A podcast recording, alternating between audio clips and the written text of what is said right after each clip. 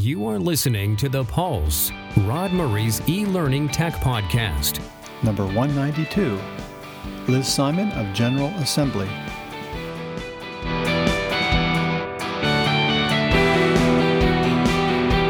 Hi, this is Rod Murray. Welcome back to my podcast. That little piece was a clip from a song that was created by artificial intelligence. It's called Utopian Prince, and it's from Jukedeck. You can create your own futuristic AI music at Juke Deck. Give it a try. Today's podcast episode is sponsored by D2L. You may know their main product, the Brightspace Learning Management System. I, of course, would only accept sponsorship from companies and products that I'm very fond of. So please check out their website at d2l.com slash pulsepodcast to learn more. I also invite you to follow me on Twitter. My handle is Rods Pods. As always, I post links to the things we talk about on my show notes website at www.rodspulsepodcast.com. In this episode, I interview Liz Simon, who's the Chief Operating Officer of General Assembly. No, we're not talking about the General Assembly of the United Nations. GA is a pioneer in education and career transformation, specializing in today's most in demand skills such as web development, data design, business, and more. They began as a co working space in 2011 and have grown into a global learning experience with campuses in 20 cities and over 35,000 graduates worldwide. We discussed Liz's background as a lawyer, how she was involved with the Obama administration and the U.S. Digital Service.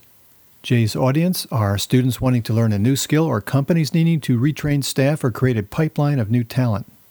We talk about the impact of the pandemic on teaching methodologies, the program time commitment. Some of their courses uh, are three month intensive learning, nine to five, five days a week. How they're differentiated with MOOCs, one main differentiation is that 90% of their graduates get a job in their field within three months. We talk about their partnerships and articulation agreements. So, without further ado, here's my interview with Liz. Well, Liz, thank you so much for agreeing to speak with me and my audience today. I'm really interested to learn all about General Assembly. But before we get into that, why don't you tell us a little bit about yourself and what your background is and how you got involved with uh, General Assembly? Sure. And thanks, Rodney. It's great to be with you today. So, my name is Liz Simon. I'm currently the Chief Operating Officer at General Assembly. General Assembly, for those of you who don't know, is a uh, education company that's focused on equipping people with high demand skills. Um, we've been around for about a decade, and I'm sure we'll go into you know GA and who we are and what we do in a bit more depth. But in terms of my background, I've been at GA now for about almost eight years. I joined the company when it was very early stage, just a post Series B company. And I joined actually as the company's first lawyer and founding general counsel. So I'm a lawyer by training. I practiced law in private practice in DC for several years and then went to work in the Obama administration and came to GA directly from the Obama administration. And really, the, ne- the nexus there is that I was working on tech and immigration policy. Uh, and I was spending a lot of time with tech companies who were having difficulty finding and attracting foreign, you know, with their foreign talent needs and getting talent from abroad. And that was, you know, one of the big policy issues that we were looking at with things like the startup visa and immigration reform. And, you know, I started looking around and thinking about the landscape of domestically what we are doing to build the talent that we need here and thinking about some of the, you know, especially post 2008 recession, employment trends, um, how we might do more to, you know, really build, you know, a, a, base of talent here. And, and that's how I found GA. I met one of the founders through a mutual friend and uh, through a series of random, which are always the way these things uh, happen. I uh, GA was actually just learning that it needed to be regulated as a school at the time and had blown through a couple of stop signs there. And so needed somebody to help them come in and figure out how to operate properly as a school. And so that is actually what I was hired to do at first. Kind of morphed and grown a lot over the last eight years since since then. But that's yes, that's the story of how I how I came to GA. Yeah, uh, it must have been exciting with the more of a startup uh, company like that. You know, you mentioned working for the Obama administration. Uh, it occurs to me, of course, that our federal government could use a lot of tech help. And it wasn't Obama that started the uh, digital U.S. digital service. Were you familiar yeah. with that? Yeah, you know, it's funny that you mentioned that because I actually ran what was basically like a pilot or a beta test of the digital service. I it was called Entrepreneurs in Residence, and it was based. The model was though bring private sector tech expertise into the federal government to work on sort of well-defined short-term projects, and I ran one, and it was the model that then became formalized as you know the US Digital Service, the Presidential Innovation Fellows Program, the things that you know got formalized as you know real like hiring mechanisms to to replicate that model in agencies across the government. So that's actually something I'm I'm really proud of having had a small part in. Yeah, it's such a great idea. I yeah. Just as a little aside, you know, one of my favorite podcasts to listen to is uh, This Week in Tech, Leo Laporte, mm-hmm. mm-hmm. and he often has a um, a panelist. Um, his name is escaping me right now, but he was a former Googler, one of the mm-hmm. early Googlers who who then began to work for the U.S. Digital Service. I think he's still there, as a matter of fact. But it's a they could use all the help they can get. I'm sure. Yeah, I mean, if you think about the, I mean, I spent a lot of time at GA and sort of, you know, thinking about, you know, companies' digital transformations that the, you know, the government is, uh, you know, definitely further behind on that journey and in, and truly in need of that help. So so tell us about the company now. Uh, to be honest, I hadn't been familiar with it. Of course, I'm really in the higher education space. So why don't you first tell us who your audience is? Who, who are your students typically? How would you yeah. describe them? Yeah. So so first I'll say there really, you know, GA is kind of two sides of the marketplace of talent. If you think about, so we have individuals who come to us on their own seeking to either up or reskill, upskill, you know, in an existing job, get a promotion or raise, something like that, and or change careers through a three month intensive program that is tied to a job outcome at the end. Um, or companies engage with us to up or reskill talent as part of their digital transformation initiatives. And sometimes that looks like you know again uh, reskilling or retooling people they have sometimes it looks like creating a pipeline of new talent into that company um, on average though across kind of all of the, those parts of the business the average ga student is you know 25 to 35 years old typically somebody who has either a bachelor's or some college completion some credits sometimes an associate's or you know two year community college degree. Uh, and they they've been out in the working world for you know a handful of years, maybe a couple of jobs, and are looking for you know a career change or a you know to to change their career trajectory. So especially on the consumer side of our business that's kind of the typical profile of students we see again those who who you know often had a you know a liberal arts degree of some kind and are looking to change careers or just you know continue to grow in the in the career that they have got it so has covid changed your way of teaching did you have on ground and online yeah, courses so, and so ga which was founded in New York. Um, so our original campus was there. You know, really grew through building a network of campuses around the world, and and right now we have nearly 40 locations, virtual and on ground locations around the world. So across the US, also internationally, London, Australia, uh, Singapore, Canada. So English, English, you know, primarily English speaking countries. And we always had some programs that were online, but the vast majority of the teaching that we did was in person. And COVID has obviously changed that.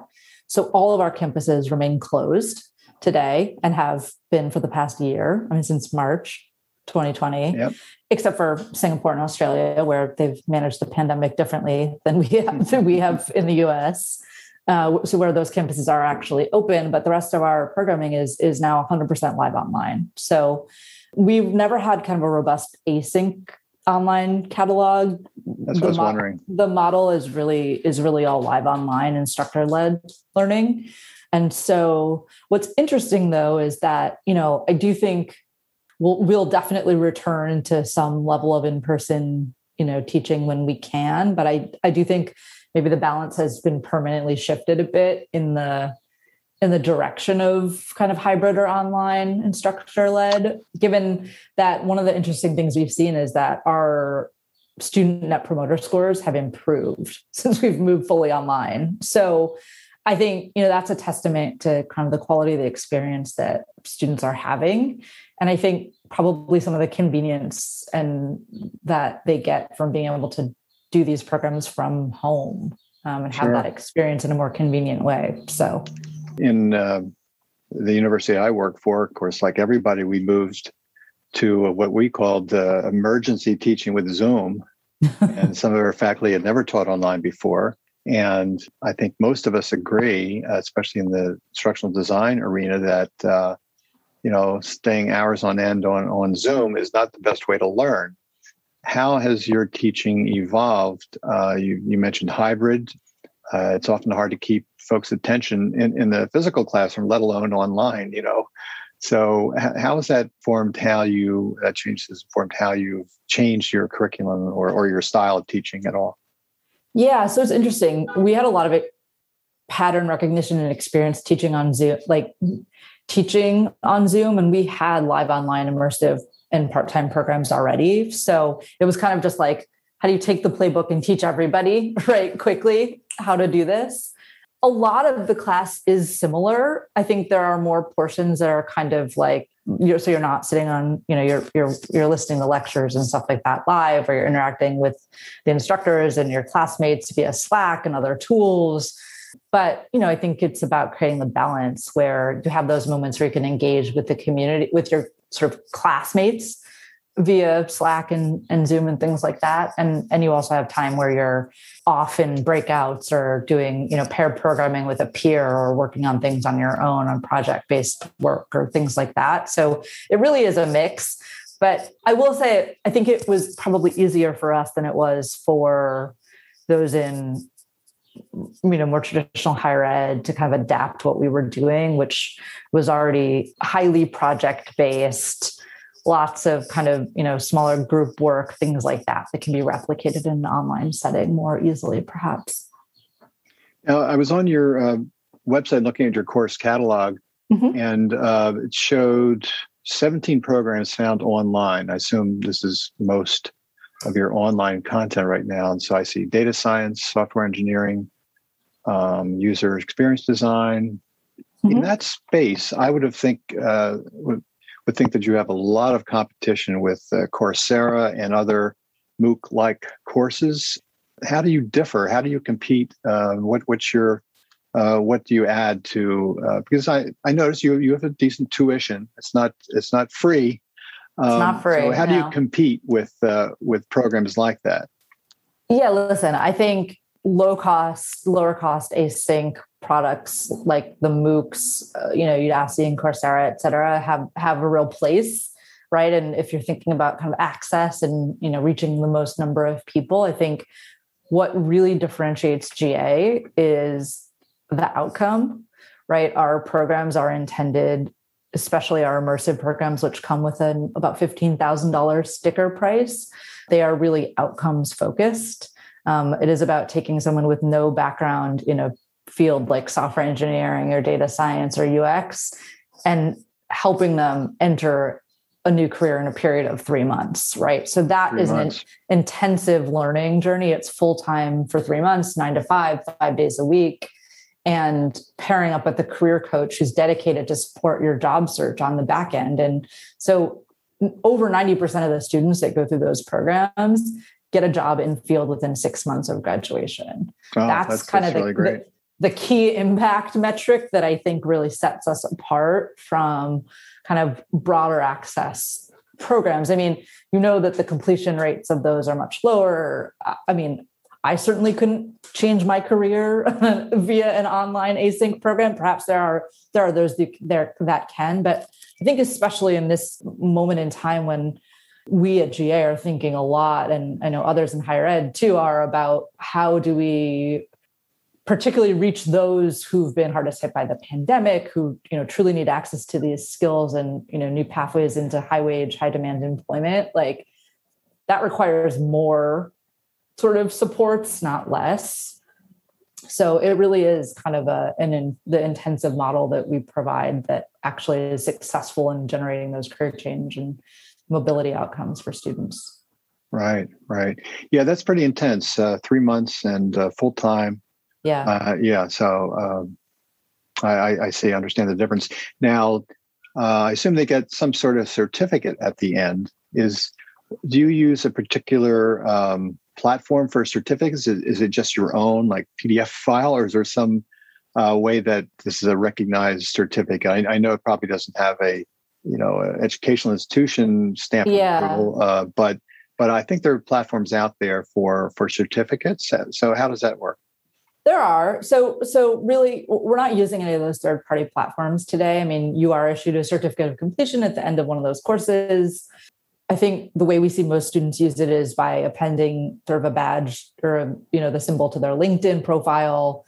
And really what's, you know, over the the decade that we've been in business, I think it's our partnerships with employers who go on to hire our grads that is really kind of the stamp of approval that you know by putting this on your linkedin or your resume right you're signaling to an employer you know that i've been through this training. And and the good news is i mean we, we work with over 5000 companies who've you know hired ga grads. And so i think we've built a reputation over the years for you know delivering quality. We do that by right pairing our curriculum so closely with employer demand and evolving sure. it rapidly to make sure we're you know delivering people with the skills that employers are most in need of so that that education and employment pathway is as tight as possible. The employer recognition is kind of the the key the key to that certificate or credential if you will. Uh-huh. you know uh, i will give a plug though for uh, some someone i'll be talking to soon uh, about their platform. It's called Accredible. Oh i thought you were going to say credly but cre- credible okay a credible, yeah. Accredible. So, uh, yeah. Uh, anyway, uh, I always like to hear about these uh, new twists on on uh, credentialing and um, having maybe micro credentials and so forth. So uh, that's pretty that's pretty interesting. We talked a little about tuition and your sort of partnerships. is has there been any thought to um, or any sort of articulation agreements you you have with any um, community colleges or any thoughts of being able to give academic credits at some point? Yeah, absolutely. We've we've had partnerships, you know, not kind of regularly, but we've had a handful of partnerships over the years where that have involved articulation agreements with particular, you know, institutions of you know more traditional higher educational institutions, and we've actually got a, a handful of those discussions newly underway today. I think it's about you know figuring out where there's value like one of the things we're talking about about right now with an institution is high, I think long GA has thought about it's been thought about as a capstone, right? And so in traditional higher ed, how might you append GA to the end to help somebody quickly get into the workforce post college or something like that, which is one model. One of the models that we've been talking about more recently is how might you get somebody through a GA program and into employment first then let them and count that towards degree you know count that as credit towards a degree completion and then allow them to finish that degree once they're already employed and earn those additional credits over time given that you know sort of employment being the key outcome right is you know getting them into that job as fast as possible particularly for those who've been displaced by covid that's the model we're actually talking about now is then and then could they complete that degree over time once they're in role? I, I think there's a there's some interesting uh, work that that we're exploring on that front. I was wondering you know for uh, a lot of companies will pay tuition for their students uh, for completing their master's uh, program. Do any of institutions that you work with do they pay for the tuition for for their students? Yeah so or their employees? So that looks uh, yes, definitely. And I think we'll move to more and more employer pay over time. I think that's definitely the direction of travel. About 50% of the students who come to our part time program, so those are more like 60 hour, either condensed one week or over, you know, night, kind of like a couple nights a week for 10 weeks. About 50% of our students in those programs are sponsored by their employers. So really, okay. So the, the cost for those is more in the three to four thousand dollar range. So a lot of those are people who are coming to us. They're they're already employed, and their employer is paying for them to come. You know, for you know, as part of a you know a training budget or or you know whatever sort of benefits that that employer provides. Sure. Or are willing to reimburse, right, for a job related training. You know separately right we also sell training directly into companies who are looking to up and reskill people who will work with them. So you know we work with over a third of the fortune 500 and we work with you know over 400 enterprise clients to you know do some pretty large scale re and upskilling programs where you know that's often you know a company is going through a large digital transformation. They're thinking about the cost of building versus buying their talent and making the calculus that it's actually more cost effective to invest in the people that they have and, and sort of better from a culture and morale perspective to invest in the talent that they have versus you know laying off people and you know in large RIFs right. and rehiring and kind of all that stuff so i i think employer pay is a trend that's going to continue to increase the one area where we don't really see employer pay today is with our immersive programs, those career change programs, because people, you know, you have to be out of work to do one of those programs. Basically, you have to, you know, it's a full time, so you can't really be working while you do that. But even that, I I see shifting over time as employers kind of want more bespoke talent pipelines that they pay on spec essentially for access to immersive graduates from uh-huh. GA. You know, speaking so, of COVID, I was wondering if you did you see an uptick in the number of immersive uh, programs going on should, because people sure, are out of work? Yeah, we sure did. We saw about a thirty percent year over year growth in, in, our immersive programs from nineteen to twenty, and that yeah. Uh-huh. Years ago, I remember uh, hearing a statistic that uh, education paid for by industry was much greater than higher education. I, I, I don't know if that's still the case, but it seems like it may very well be that there's a lot of training and education between the military and government. I, you know, I've seen industry. that. That stat rings a bell with me too. I can't pull. I can't for the life of me uh, like remember the specific numbers, but it was something like you know the number of you know billions or whatever spent by in by the government and in higher ed and workforce plus you know as against the amount spent by you know employers on training it, and it was larger. So i i'll see if i can find that stat but yeah I, have i've seen that too. There's a lot of money being deployed suffice to say. And certainly uh, i mean the way technology changes and the growth and uh, research and, and, science and certainly uh, we're, we're so technology driven these days it's, it's, no wonder. It seems like you're in a sweet spot for for that sort of uh, yeah and as we know right also covid has accelerated those trends even faster. That journey that digital of digital transformation for most companies has only been accelerated over the past year. So we see, you know, even in our our enterprise business, more and more demand for uh, the types of you know programs that we offer. I don't know if it's still the case today. Uh, my institution is not a technical institution, but we have plenty of them in the Philadelphia area where we are. And uh, traditionally, I, I, remember hiring co ops um, from uh, uh, computer science departments mm-hmm. and so forth. And it seemed that at least higher ed seemed to have the reputation that uh, they were sort of behind the times. They weren't keeping up with the, the latest programming languages. And, and, and these kids spent time learning uh, languages that nobody was using when out in the real world. So hopefully that's not still the case, but I can see that uh, what you're doing is certainly adding a tremendous amount of value. Is is there anything that comes to mind? Uh, anything you would like to to tell higher education folks, whether they're uh, educators or administrators, in terms of uh, where things are going and, and how you fit in?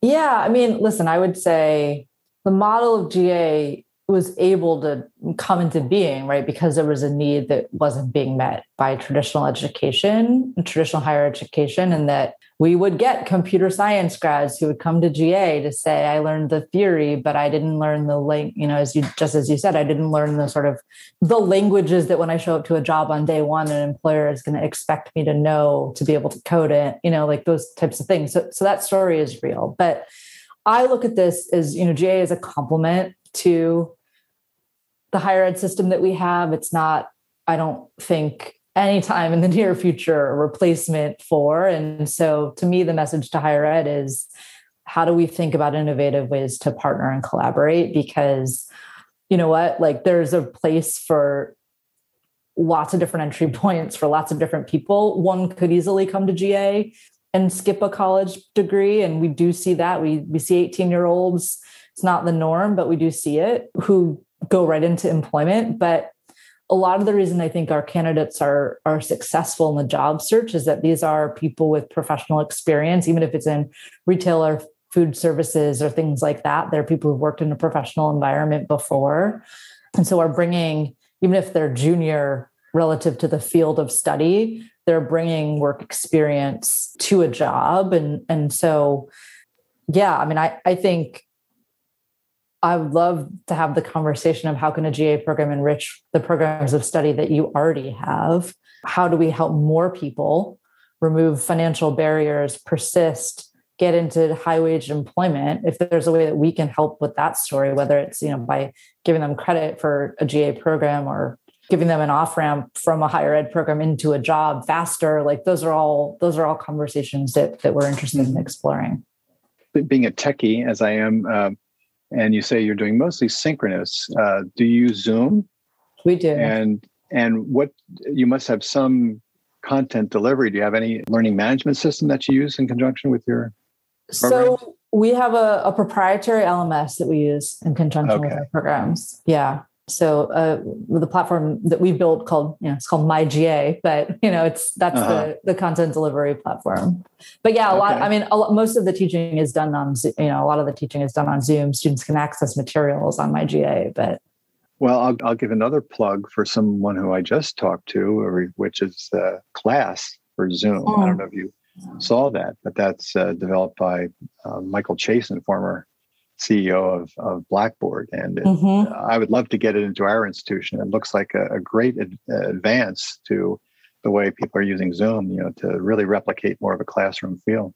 Yeah, I am sure there are people who are closer to that than I that are probably already having that discussion. But yeah, no, I, I think you know, listen, we're always I think you know, GA is always as as we're always trying to be most responsive to market demand, labor market demand with our curriculum. We're also always trying to like you know bring the latest technology to ensure that you know you you are getting that community and classroom feeling, especially as we we don't foresee returning to campus, at least in sort of the immediate next right. several months. so yeah, who knows? Who knows? yeah, that's the big question. But we're really we're, we're hopeful. We're hopeful that at some point in the fall there'll be some sort of slow return, but we'll see. Yeah. Well, this has been great. I, I uh, appreciate your time today. I, uh, I learned a lot. I think uh, you're certainly filling a, an important uh, role, and uh, look forward to uh, seeing your your outfit grow. And maybe we can do some collaboration at some point. That'd be great. Thanks so much. I appreciate the conversation. Thank you. That's it for today's episode. I hope you learned a lot about General Assembly and the value proposition with companies such as this who help to enhance learning opportunities for students of all types. Stay tuned for the full song Utopian Prince. Until next time, have a great week.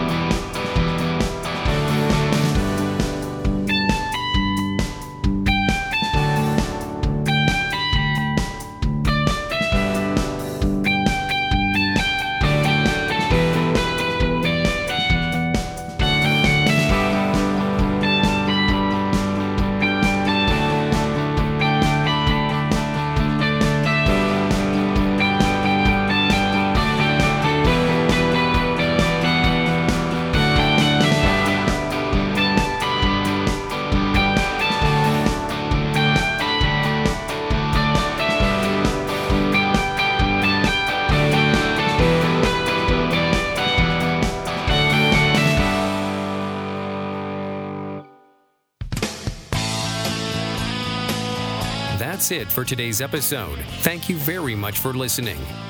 Don't forget to give Rod feedback. You can leave comments on his blog or send email to rod at rodspulsepodcast.com. The preceding audio commentary is the product of the author, Dr. Rodney Murray, and does not represent the official viewpoint of any other institution or company.